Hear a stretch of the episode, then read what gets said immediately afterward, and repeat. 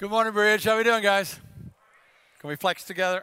Oh, Good looking stuff. Good to see you. I still remember the day my senior year in high school when, uh, back in the day, I don't know if they do it now, but back in the day, they had intercom systems. You guys old enough to remember this? Intercom systems make an announcement for the whole school. Well, it, it came over the intercoms. Uh, I've forgotten the guidance counselor's name, but the guidance counselor would like to see Jim Wall in her office. That's never good. That's not a good thing. And so I got up and left the class I was in and went down to her office, dreading what I was going to hear. And I walked in and sat down in her office, and she said, um, I see leadership in you. Wow, that's not what I expected to hear. She said, and you have the voice of a public speaker. And I said, I, well, thank you, I guess. And then she said, uh, but I need to tell you that the, the principal has put you on his blacklist. And uh, his patience is gone with you and, uh, and one more infraction, and you're going to be suspended from school. And, uh, and I went, that's what the meeting was really all about, was to tell me that. But then she went, she came back and she said, uh, but here's what I, I would like to do. I would like for you to represent our school in the Vocational Industrial Clubs of America public speaking competition that's not what I expected to hear. She said, you know, with competition, and, and, and, you would go out and, and you would do public speaking, and, and I would help you build the message or the, the speech that you would give. And so I accepted the responsibility of that, wound up winning the regional competition, won the state competition, placed top 10 in the nation uh, in that VICA, Vocational Industrial Clubs of America kind of thing. Uh, but uh, I, I said that to say this I hadn't even come to Christ yet. And she planted a seed in my heart that has defined my life. Anybody ever done that for you? Just spoke that word in season, that word in that moment, and it set the direction for your life. The truth of the matter is, we all need people like that in our lives. For those of you that are new, we're in a series uh, that we're simply calling confidence how to live confidently in an insecure world. And what we've been talking about is this road to become the confident people uh, that we need to be in order to accomplish what, quite frankly, our nation is screaming for to be the kind of people who bring help and hope to the nation. So, so far in the series, just to get our wheels turning and to catch you that are new up, uh, we've been talking through Romans chapter 12, verse 1, 2, and 3. Chapter 12, verse 1 says, Present your bodies. So, we said that the first step to the road to confidence is to give your life to Christ because He's the only reliable source of confidence. The culture says, you know, put your confidence in how you look or what you have have and what you've accomplished. But all of that stuff is, it, it, passes, it can be taken away. And so your confidence has to be built in a reliable source. His name is Jesus Christ. Romans 12, 2 then says that we are transformed, we're changed into new people, these confident people, by the repatterning of our thinking, by changing the way we think. And so we begin, we go down this journey, having given our lives to Christ. We go down this road of, of, of beginning to think not how the culture has told us to think or how the bully on the playground in the third grade told us to think, but how Jesus tells us to think and, and to think of ourselves not based on the negative self talk that we tend to do to ourselves, but in fact, we start living for an audience of one, and in so doing, we begin to change. Then last week, we looked at verse 3 that talks about when you do those two things. Give your life to Christ, let Him be the foundation for your confidence, get changed into this person that lives for an audience of one, then you will know what God put you on the planet to do. He will, you will then know His perfect will for your life, and you'll begin to fulfill that. And so the journey then becomes to identify God's plan for your life. I'm here to tell you that whatever your plan is, and I know there's, you know, however many hundreds of people are sitting in this room right now, and hundreds and hundreds more watching online uh, this week. So far, as about 2,500 people have watched last week's sermon that didn't come here last week. And so, who, wherever you are, whatever you're doing, I can tell you one thing about God's plan for your life. It's true for all of us. You can't get there alone. You, you cannot get there alone. Here's what the Bible says Ephesians chapter 4, verse 16 the whole body depends on Christ and all the parts of the body are joined and, uh, and held together. Each part does its work to make the whole body grow and be strong with love. So, do you see this, the stages uh, that we just talked about? The Romans 12, 1, 2, 3 stages? Give your life to Christ first. He's the basis for everything. And then we begin to repattern our thinking to where we are part of the body of Christ and we're all working together to accomplish. And, and the result is we help each other to become strong. So, hold, hold, hold your hand up for me. Hold your right hand up for me. Not that right, the other right. Hold your hand right hand. So, okay, here we go. Those are your strengths, and those are your weaknesses. Point to them. Those are your strengths. Those are your weaknesses. Those are your strengths. Those are your weaknesses. Got it? Everybody got it? How many of you have strengths and weaknesses? Okay, good. Hold your other hand up. The person sitting beside you has strengths and weaknesses and strengths and weaknesses, right? Agreed? Now reach over to somebody you can find and do this with them. You reach across the aisle, whatever you got to do, link up. What am I saying? I'm saying that, that my strengths make up for your weaknesses and your strengths make up for mine. And the result is we are better together. We could never accomplish God's plan for our lives alone. We are parts of the body of Christ, and each of us has a role. In fact, I've got a word for the married couples in this room. If you would stop competing with each other and start completing each other, your marriage would go to a whole new level. Hear that. Now, come on back. We're going to talk about marriage in the next series. For right now, I want to talk about God's plan for your life and becoming the confident person who can fulfill this plan. So, bottom line, you cannot get there alone. Last week, we talked about Gideon, this insecure guy that became the national hero. Uh, but the journey began, we pulled out some principles from that story. But the beginning of his story was Gideon hiding in a wine press. And those of you that here, what, what happened? Angel of the Lord showed up and, and called him out, didn't he? The angel of the Lord came and called him out. Much like my high school guidance counselor called me out my senior in high school. My question to you is who's doing that for you? Far more important to the topic today, who are you doing that for? Who are you calling out? I believe that the only way that you, as an individual follower of Jesus Christ, can accomplish what God put you on this planet to do is if you link with other members of the body of Christ. And I believe the only way this church can accomplish what God intended when He put us together and planted us in Princeton, uh, North Carolina, is if we all decide that we're going to not only grow to be confident people, but we're going to help other people grow to become com- confident people. In fact, I got the sermon in a sentence on the screens. Here we go. Let's bring it up. The whole message today, if you got to go, hear these words, read it with me. One, two, three, go. You will only break through I'm not hearing you, so let's go again. You will only break through the ceiling of building your own confidence when you start building someone else's. Thank you. There is a limit to how far you can go in your confidence while you're thinking only about yourself. That the only way you go to the next level is if you get outside of yourself and start thinking about the people that are around you and not just become a confident person, but become a confidence builder. So, the two things I want to do in our time today is I want to show you what a confidence builder looks like. I just want to give you four little things that, that, I've, I, that I've seen confidence builders do over the years. I've tried to do myself, and, and we're going to have some fun with it. I'm going to ask you to evaluate yourself. Okay, rate yourself. In fact, get a piece of paper right now. You can use your phone, get a notepad, go to the Bridge NC app if you want to, and pull up the notes there. But by some means, write it on your hand. I don't care. But we're gonna we're gonna rate ourselves this morning and get a sense of how we're doing in becoming these confidence builder kind of people. And then I'm to save some time at the end uh, for us to talk about how do we do that here. Those of you that know me know my pet peeve is for a preacher to tell me what I ought to be doing and not tell me how to do it. And so we're going to talk about how do we do that here at the bridge. And I'm going to introduce a whole new thing that, quite frankly, we've been working on for months and months and months, seeking the Lord, working together to get developed. And so I think it's going to be exciting things for us in the days ahead. Okay, so you ready to get into it? What does a confidence builder look like? I think there are at least four uh, qualities of a confidence builder. Let's talk about them and rate ourselves. First of all, confidence builders give personal challenges. Confidence builders give personal challenge. Ephesians chapter 4 verse 1, that's exactly what the apostle Paul was doing for the church at Ephesus when he said, "I urge you to live a life worthy of the calling you have received." What's he doing? He's challenging them. He's putting out a personal challenge that says, God made you on purpose. You ought to live up to it.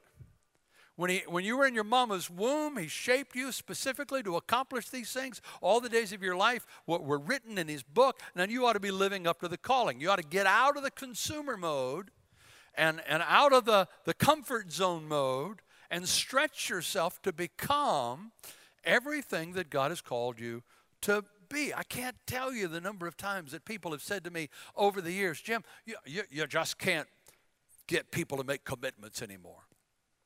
You ever heard that one? I won't ask you if you've said it. You ever heard that one?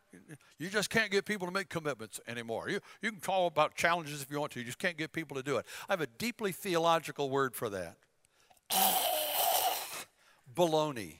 It simply isn't true. I, I, I, work with churches all the time. The bridge is a great example of it, where there are hundreds, thousands of people that are serving constantly. I mean, in this church alone, we've got a, thousand people that are serving on some level or another. There are people giving 5, 10, 15, 20 hours a week on a totally volunteer basis to serve. Don't tell me you can't get people to commit. The problem is not people's willingness to commit, the problem is that not enough leaders understand the principle we're talking about today.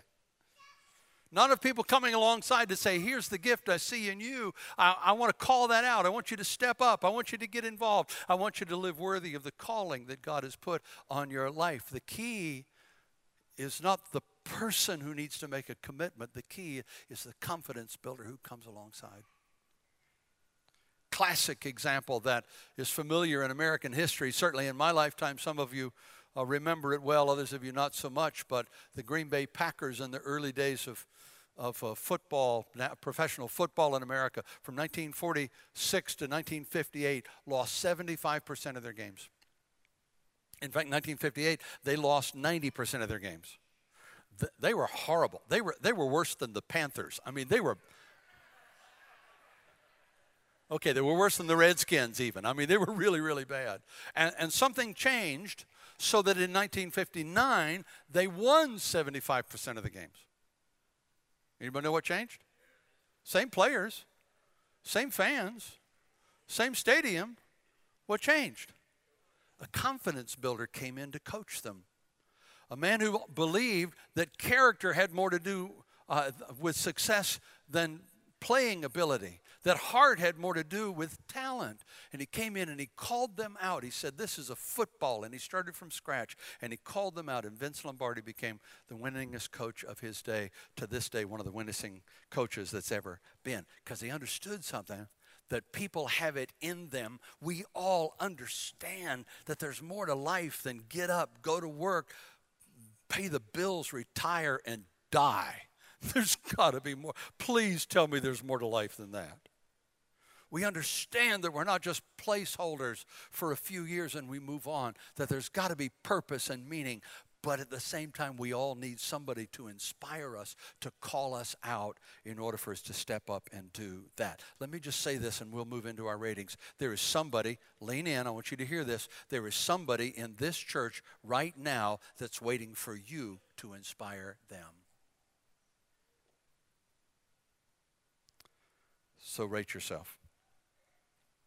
Do you give personal challenges? I didn't ask you if you were personally challenging. That's do, do, do you give personal challenges? If you say, ah, it's too much bother, I'd rather just do it myself. Give yourself a one. You're at the left end of the scale. Okay? That, if that's where you are, be honest with yourself. It's the only way you grow. If you can say, well, you know, I see value in what you're saying. Uh, you know, I'm just not sure I have the confidence to do that. I could never actually do that with somebody, then give yourself a two, three, four, depending on how close you are to actually, at least you're thinking outside yourself. If you can honestly say, I'm constantly looking for ways to help the people in my sphere of influence to discover their gifts, to discover their purpose, and I'm calling them out to step up, I'm challenging them, then give yourself a 10 somewhere on that scale. Rate yourself, write that number down. We'll come back to it in a minute, okay? Confidence builders give personal challenges.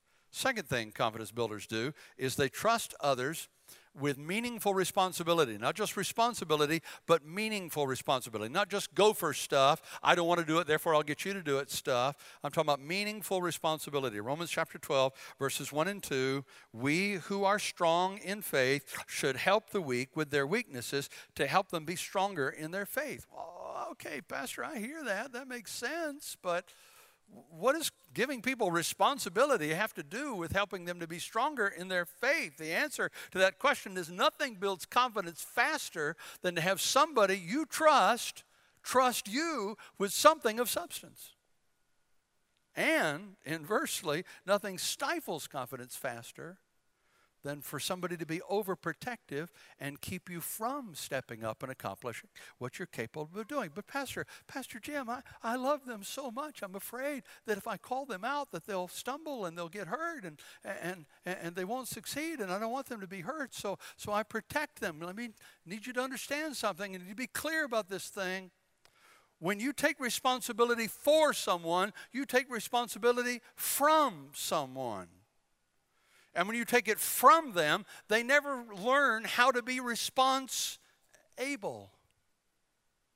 You have to give them responsibility in order to develop their response muscles in order that they can be responsible. Does that make sense? Okay, okay, I hear that, but but you know, they just won't do it as well as I can. And this is really important. And so I, I really need to make sure it's done right. And so I'll have to do it myself. They're not going to do it that well. Okay, I get that. It's kind of like a child when you're cleaning the kitchen and, and your, your three, four, or five year old comes in and wants to help, and they grab the bottle of cleanser and they start scattering it everywhere, and everything in you says, No! Worked so hard to get this thing clean, and now you're scattering this mess and everything. You just go play. Just go play. Everything in you says, "I." Uh. But hear me, guys. If you don't give them the opportunity to learn while they want to learn, when you need them to do it, they won't know how to do it, and they won't want to either. They won't want to either. The scariest part of this journey, though, is that is that if you call them out and you train them, they may actually one day do it better than you. Did I mention that growing in confidence has something to do with getting outside yourself? That maybe dying to self is a huge part of being a confident person? Some of you know the journey that Kim and I went on over the last few years. We were pastoring in Chesapeake, Virginia, and we felt like it came time for us to, to wrap up our time of ministry there and, and move back to North Carolina, which is home. And, uh, uh, and so I brought a young man who was one of my students at Regent University and School of Divinity. I I put him on my, our staff and, and began to work with him because I sensed there was some real potential in Michael. And I, and I said, Michael, I, I see the gifts of senior pastor in you. He said, Well, I think I might be called to that. I don't know if, if I'm up to it, but I, I think that's my calling too. I said, Well, then let's, let's explore it and see what happens. And over a three and a half year period, we gradually work, I worked with him and trained him and gave him more and more meaningful responsibility until finally, four years in, I turned the mantle of the leadership of the church over to Michael he took over the church and, and began to lead it to the next place. And, uh, and, uh, uh, and after I left, um, they've done disgustingly well. I mean, you've come, to struggle a little bit. Come on. I mean, the year after we left, they made op, uh, Outreach Magazine's 34th fastest growing church in America. Uh, we never made that list while I was there. What's wrong with me? You know, it's, you know, they water baptized 475 people last year. God's doing amazing things in that place. And I'm kidding about the disgusting part. You know how proud I am that they're doing well? Every good teacher wants their student to outstrip them and out go past them and advance beyond them. But that's what confidence builders do. They find somebody, they speak into them, they build them up, and then they release them to go do what they're called to do. And they pray against everything that they will not only do well, but they would do better than they did. So rate yourself if you honestly say, scale of 1 to 10, if you say, you know, if they can't do it like I can, then I'm not turning it over to nobody. This task is too important. Then give yourself a 1. You're at the left end of the scale. Have you ever, have you ever thought about um, the trust that Jesus put in his disciples? When he said, I got another job to do, I'm going to go prepare heaven, and I'm going to entrust to you the salvation of the world. You ever think about that level of trust? And then he said, Oh, by the way, I'll send the Holy Spirit. He'll empower you to do what I've just given you the job to do. You talk about an important task? He trusted them with an important task. And yes, they reached their known, they reached the known world in their lifetime with the good news of Jesus Christ.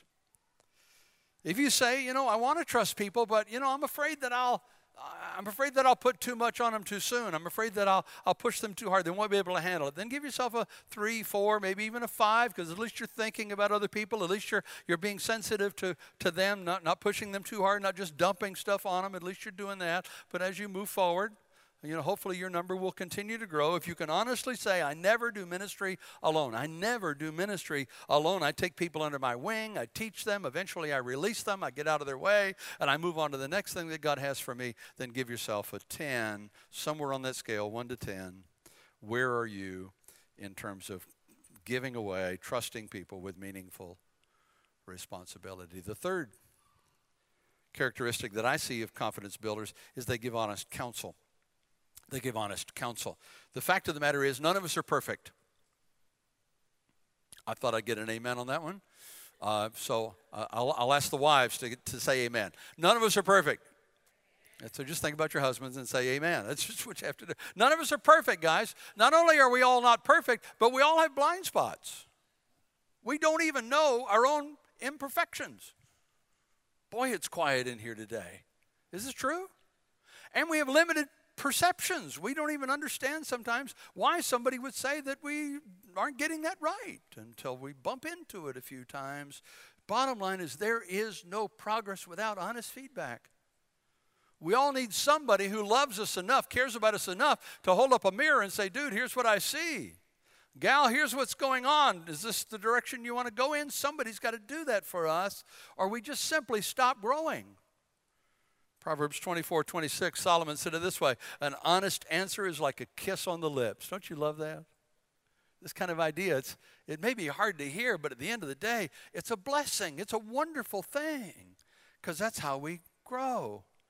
Here's the other side of it Proverbs 27, 6. Wounds from friend can be trusted but an enemy multiplies kisses. You, you know what he's talking about when he says multiplies kisses? He's talking about that kind of friend that just compliments you every time they see you. That's all they have is a compliment for you. Understand, they're not necessarily being a friend. They're not necessarily have you in their hearts. I cannot tell you the number of times over the years that I grew to the next level because somebody cared enough to look at me and say, Jim, um, you're blowing it, dude. Jim, I don't think you want to go down that road. Jim, I think you might want to think about this perspective on what you're about to do and, and not just keep going that without thinking it through. Jim, I think you got a blind spot. People have said those things to me through the years, and it's a huge blessing. It can be hard to hear at the time, but that's how we become who uh, God called us to be. So if, if, if you look at somebody and they're one of those kind of friends that's constantly complimenting you, and you say, How do I look? And they say something like, Oh man, you, you, you look good. You know, polyester double knits making a comeback.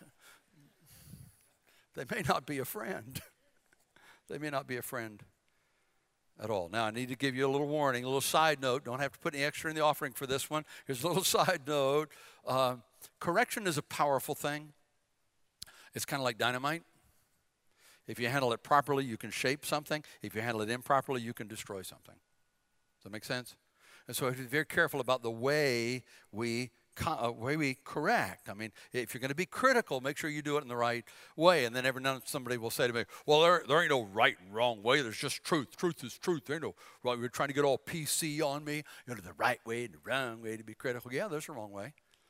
Um, and the wrong way has to do with your attitude the end of the day, it's your attitude that makes the difference. So before you correct a friend, check your attitude. Here's what you ask Ask yourself, Am I correcting this person for my sake or theirs? Because if it's for your sake, you might not be the one to bring the correction, or you might not be ready to bring it. wait a minute. He's being a jerk, and my life would be better if he'd quit. So you're telling me not to say anything? I, no, I, I'm saying make sure your attitude is right before you do. And yes, I'm saying you might not ever be the one to say it. Maybe you need to pray that God would send somebody into his life who can care enough to tell him the truth about what's going on. But you got to be sure that you got a right attitude and a right heart because if you do it in the wrong attitude, it's like dynamite. You can do more damage than good, and they never learn from what you've said to them. That's why the Apostle Paul said in verse 15 of Ephesians 4 we will lovingly follow the truth. We will lovingly follow the truth. One more time. We will lovingly, what, what how? Lovingly, say it with me, lovingly follow the truth at all times. Speaking truly, dealing truly, living truly, and so become more and more in every way like Christ. Yes, we tell the truth in order to help people become like Christ. We just make sure we're doing it in a loving way. And what is love? It's giving people what they need, not what they deserve. It's caring more about what they need than what I want. So that's the attitude. One more side note, and I'll move on. Uh, make sure that when you bring correction, even if your attitude's right, m- make sure that, that you. Uh, uh, that you flavor correction with affirmation? Go, go back to my high school guidance counselor. I kid you not, I still remember the conversation vividly. How did she do that? Do you remember what I said? She started out by saying, I see leadership in you. I hear a public speaker's voice in you. And then she told me that I was blowing it, that I was messing up. And then she came back and said, I'd like for you to represent our school in this competition. What did she do? She sandwiched the correction between two pieces of affirmation. Here's the rule of thumb, guys always affirm the person correct the behavior. Affirm the person, correct the behavior, and you will find yourself going a long way. It's a lot easier to take correction from somebody that you know loves you and they have your best interest in heart when they do it. So rate yourself. When it comes to giving honest counsel, if you say, oh, oh, oh I could never tell my friend what I see or what I actually know because, you know, he couldn't take it. He just isn't strong enough to take it. Then you got to give yourself a one you're not being the kind of friend he needs. And besides, somebody's eventually going to tell him, and it's going to blow him away because you didn't. He may well come back to you and say, Dude, I thought you were my friend. Why didn't you tell me I had bad breath? I mean, come on. Why didn't you tell me the truth while you had a chance? Give yourself a one if you say, Forget it, he can't take it. It's not about him being able to take it, it's about you being able to give it if you can honestly say there are people that I know I'm in relationship with and, and, and, they've come to trust that if there's something going on, I'm going to speak the truth in love. I'm going to do it in a loving way, but they count on me for honest uh, affirmation and correction, then give yourself a 10 if that's where you are. God bless you. We're so glad you are a confidence builder. Confidence builders give personal challenges. They, they, they trust others with meaningful responsibility. They give honest counsel. And then finally, confidence builders expect the best. They expect the, the best. If you're a teacher, uh, you probably have heard of of Rosenthal's study. It was called Pygmalion in the classroom. Uh, some, perhaps some of you have as well. It's been used in the military environment, in business environment, lots of different places since it was done. But it was originally done in the classroom. It was a Harvard study, and, and what they did is they came in and they and they tested a group of kindergarten through fifth graders, and then they uh, totally at random. Uh, picked five students from each classroom, totally at random, and told the teacher, These are your top five achievers, the beginning of the school year. At the end of the school year, they came back and they tested those same students, and here's what they found: the students that the teachers thought were achievers uh, were they, they uh, their IQ points grew 15 to 27 points. And the teachers described them as happier, more curious, more affectionate, better chance of succeeding in life than the average child. And the only change was the attitude and expectations of the teacher because he or she was told that, that they could expect more from these particular children. The study went on to say because the teachers expected more of them, they began to expect more of themselves, and they achieved more because of it. What are you saying? People will never disappoint you? Ha! Of course they will the Jesus model for changing the world is recruit 12, graduate 11. I mean, that's just the way it works, right? All I'm saying is that confidence builders believe in 1 Corinthians 13 7. If you love someone, you will be loyal to him no matter what the cost. You will always believe in him. You will always expect the best of him and always stand your ground in defending him. Pastor Jim paraphrase friends walk in when everybody else is walking out. So rate yourself in this area of expecting the best. If you say, How can I expect the best when everybody around me is a moron? Then give yourself a one. You're on the left end of the scale, okay? If you say, you know, I really do, I try to believe the best in people, and even when they disappoint me, I come back and say, okay, let me let me see if I can find the silver lining. I really want to believe the best in people, even after they disappoint me. Then give yourself a ten you may well be a confidence builder in the area of expecting the best. Bottom line, let's let's score ourselves. You've been keeping score. Here we go. Confidence builders give personal challenges. They trust others with meaningful responsibility. They give honest counsel. They expect the best. So, how'd you score?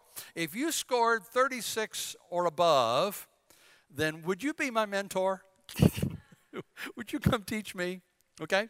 If you scored 31 to 35, then you're well on your way to being a confidence builder. Probably got some rooms to grow, some room to grow, but nevertheless, you're doing pretty well. If you're 26 to 30, you, you, you, you got some work to do, but at least you're thinking right. You're, you're, at least you're thinking beyond yourself now. If you scored less than 25, then let me encourage you to go back and watch the first three messages in this series again, because you're still on the road of Romans 1, 2, 3. You, you, you got to get confident enough in yourself because only confident people can be confidence builders. And maybe you need to go down that road of building your own confidence in order that you can be a confidence builder. But don't forget that there is a ceiling to how far you can go in the building of your own confidence. And that ceiling is getting outside of yourself and beginning to help others to grow in theirs.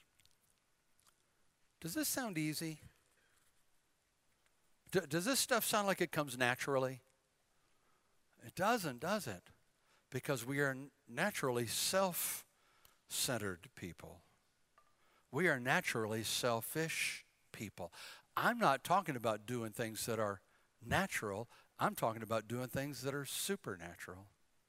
They require the power of God operating in your life, which is why we become confident people based on a relationship with Christ, a retraining of our thinking based on what He says, and then fulfilling His plan for our lives. I got to close. I got to wrap this up. But before I do, I don't want you to tune out on me because we're, we're in a real practical part of this thing that I want you to get.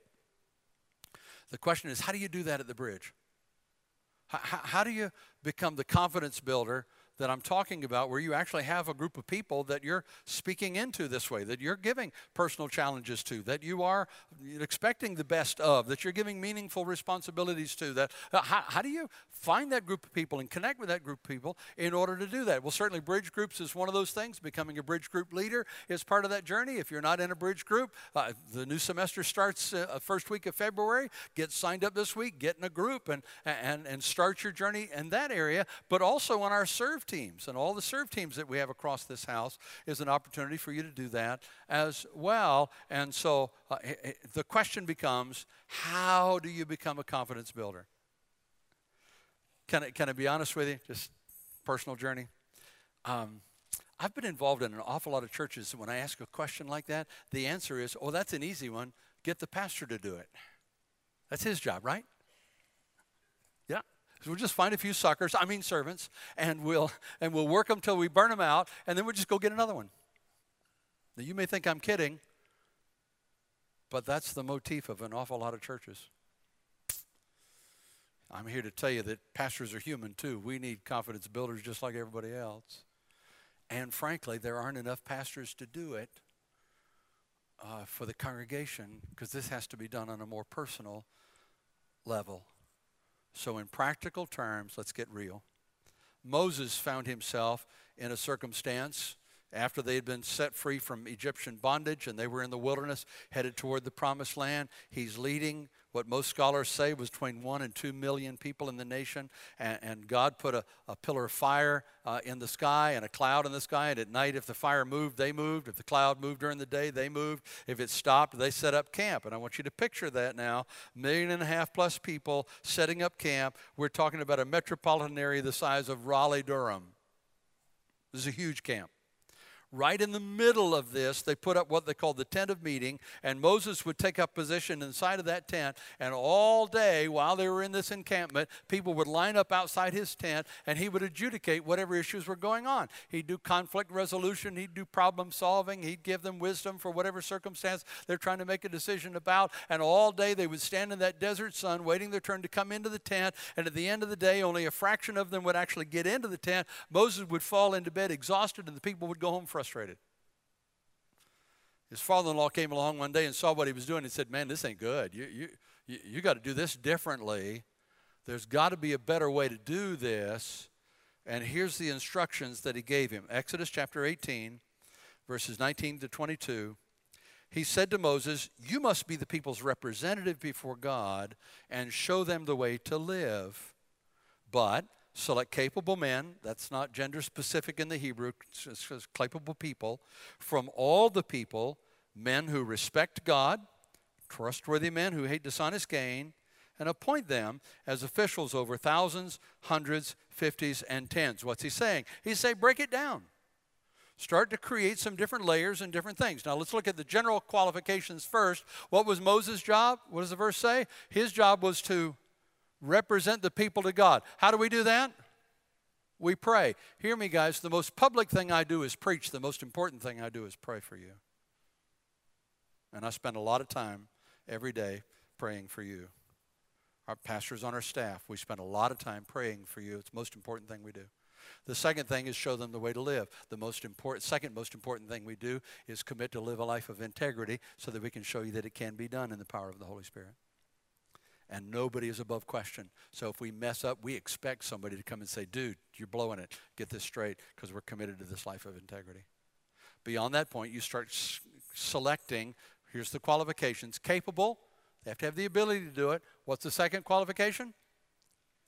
They respect God. In other words, they have a reverential fear of God, some translations say. It's not that I'm afraid of God, but I am afraid not to do life His way because God made the rules.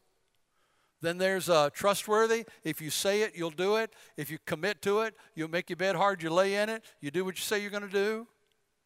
And then hate dishonest gain. King James says they won't make a decision based on a bribe. Not too many bribes being offered for us to make decisions around here, but there are all kinds of bribes, bribes in the church. Things like, I'll like you if you do this my way. Or I'm going to leave the church if you don't do this my way. That's the kind of stuff that can be really tempting to buy into. And he said, leaders don't do that. They don't do those things. Then once you find those people are capable, trustworthy, respect God, and they're not in it for dishonest gain, then you set up a system where some people will lead 10, some people will lead 50, some people will lead 100, some people will a thousand. And that's what we've been working on for months and months and months now uh, as we look through not just the Princeton location, but all of our locations and our, fr- our future locations as we expand. How can we create what's called a leadership pipeline so that you can become a leader in your own right? You can become a confidence builder with a group of people based on the level of responsibility that you feel called to accept. So we've created the leadership pipeline. Go down to the bottom of the chart, you'll see team members. That's our serve teams. So if you're not on a serve team yet, get in one. There's about a thousand people on a serve team across this house, but there are plenty more jobs to be done. There's always room for you to get involved. Test drive is one of the ways we do that, so you can check it out and see is this a match? If it's not, then try something else. There's no guilt trips around here. We're just trying to help you find your niche, okay?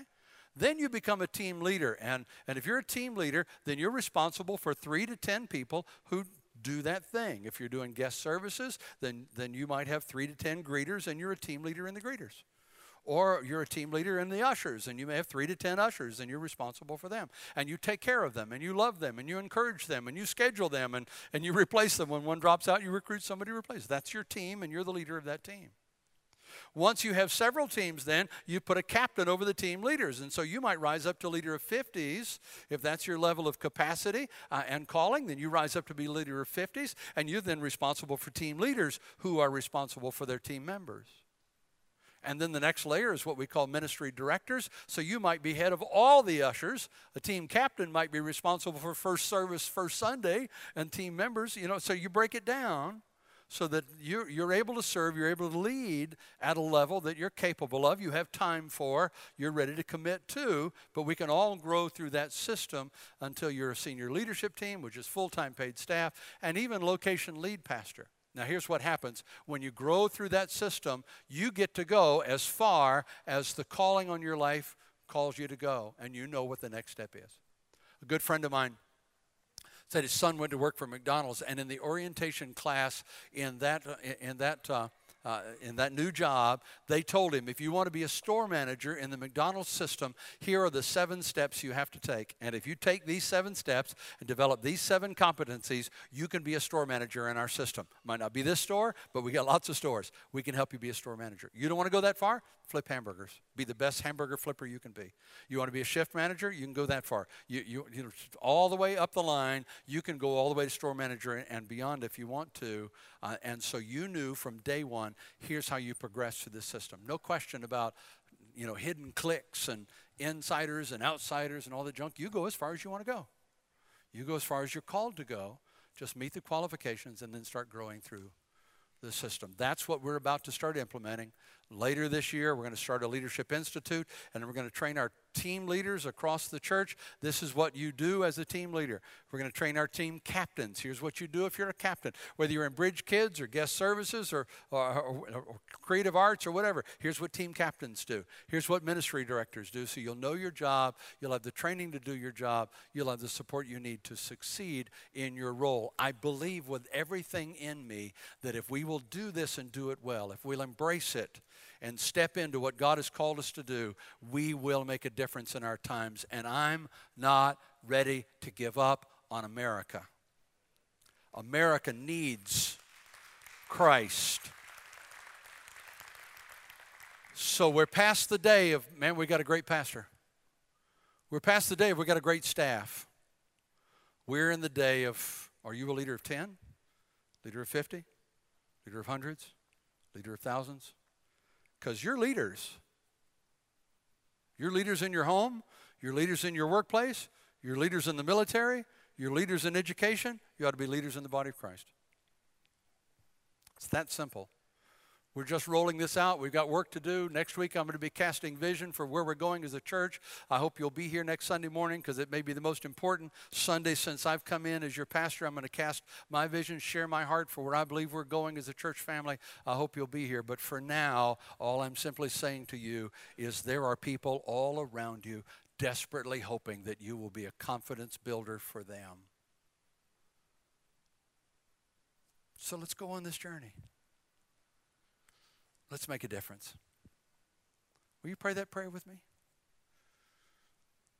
Father, thank you for putting those people in our lives from time to time.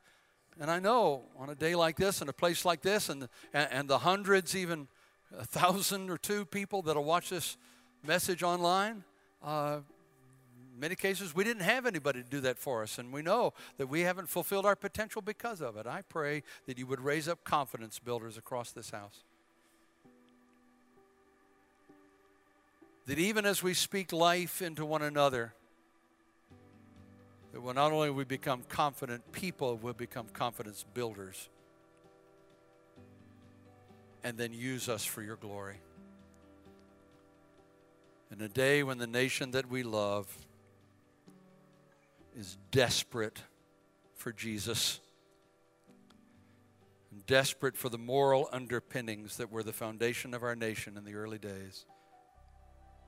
Use us. Use the ministry that you've called us to to make a difference. We'll thank you for the privilege. Keep your heads bowed for just a minute. I do want you to pray a prayer with me.